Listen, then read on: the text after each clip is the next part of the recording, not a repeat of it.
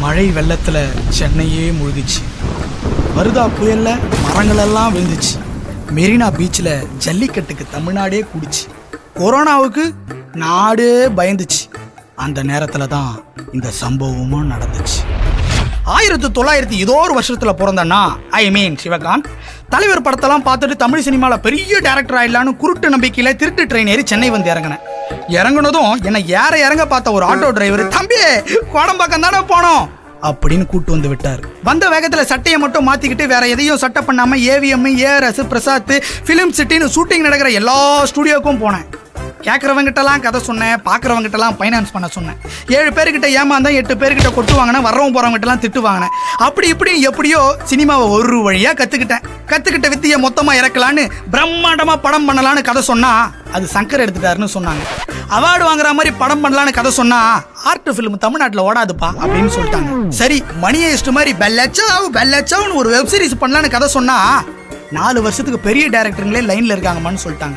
இதுக்கு ஒரு வழியே இல்லையான்னு வழி தேடி அழையும் போது அந்த வழியா வந்த ஒருத்தர் என்னை பார்க்காமலே போயிட்டார். அப்பதான் ஒன்று தெரிஞ்சுக்கிட்டேன். இவர் மட்டும் இல்ல இந்த உலகத்துல இருக்க எல்லாருமே என்னை திரும்பி பார்க்கணும்னா என்னை நானே விளம்பரம் பண்ணிக்கணும்னு. அதுக்கப்புறம் எல்லாத்துலயும் விளம்பரம் பண்ணேன். ஃபேஸ்புக்கில் போஸ்ட் போடுறது இன்ஸ்டால ஸ்டோரி வைக்கிறது டிக்டாக்ல வீடியோ போடுறது. ஹாய் ஃப்ரெண்ட்ஸ் அப்படின்னு ஆறு மணிக்கு ஆன்லைனில் லைவ் போகிறதுன்னு எனக்கு மட்டும் தெரிஞ்ச என்ன? எல்லாரும் பார்க்கணும்னு. ஆறு மாதம் சேலரியே இல்லாமல் சோசியல் மீடியாவில் ஒர்க் பண்ணேன். இது ஒர்க் அவுட் ஆகாதுடா அப்படின்னு முடிவு பண்ணி முனக்கடையில் ஒரு ஸ்கொயர் பேப்பர் வாங்கி எல்லாருக்கும் பிடிக்கிற மாதிரி ஒரு கதையை எழுத ஆரம்பித்தேன் ஆறு மாதம் டைம் லாப்ஸ்க்கு அப்புறம் ஹீரோயிசமாக ஒரு கதையை எழுதி முடிச்சு நடுராத்திரி பன்னெண்டு மணிக்கு ரெண்டு எழுத்து ஹீரோவுக்கு ஃபோன் பண்ணா அவர் லேட் நைட் ஆயிடுச்சு. காலைல கால் பண்ணுறீங்களான்னு காலை கட் பண்ணி விட்டாரு. கட் பண்ணி ஓப்பன் பண்ணா அந்த கதை ஹீரோவுக்கு பிடிச்சிருச்சு.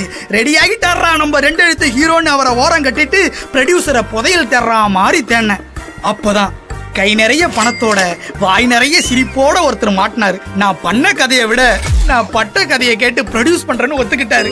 பரிச்சேதாம பாஸ் ஆன பத்தாம் கிளாஸ் பசங்க மாதிரி சந்தோஷத்துல நான் அப்படியே துள்ளி குதிச்சேன்.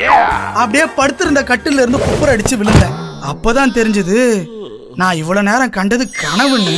இந்த கனவு என்னைக்காச்சும் நிஜமாகாதான்னு கோடம்பாக்கத்துலயும் சாலி கிராமத்துலேயும் இன்னும் என்ன மாதிரி நிறைய பேர் இருக்கத்தானே செய்கிறாங்க ஏன்னா சினிமா ஒரு கனவு பட்டறையில. சிவகாந்த் குட்டி கதையின் நன்றிகள் ஆயிரம்.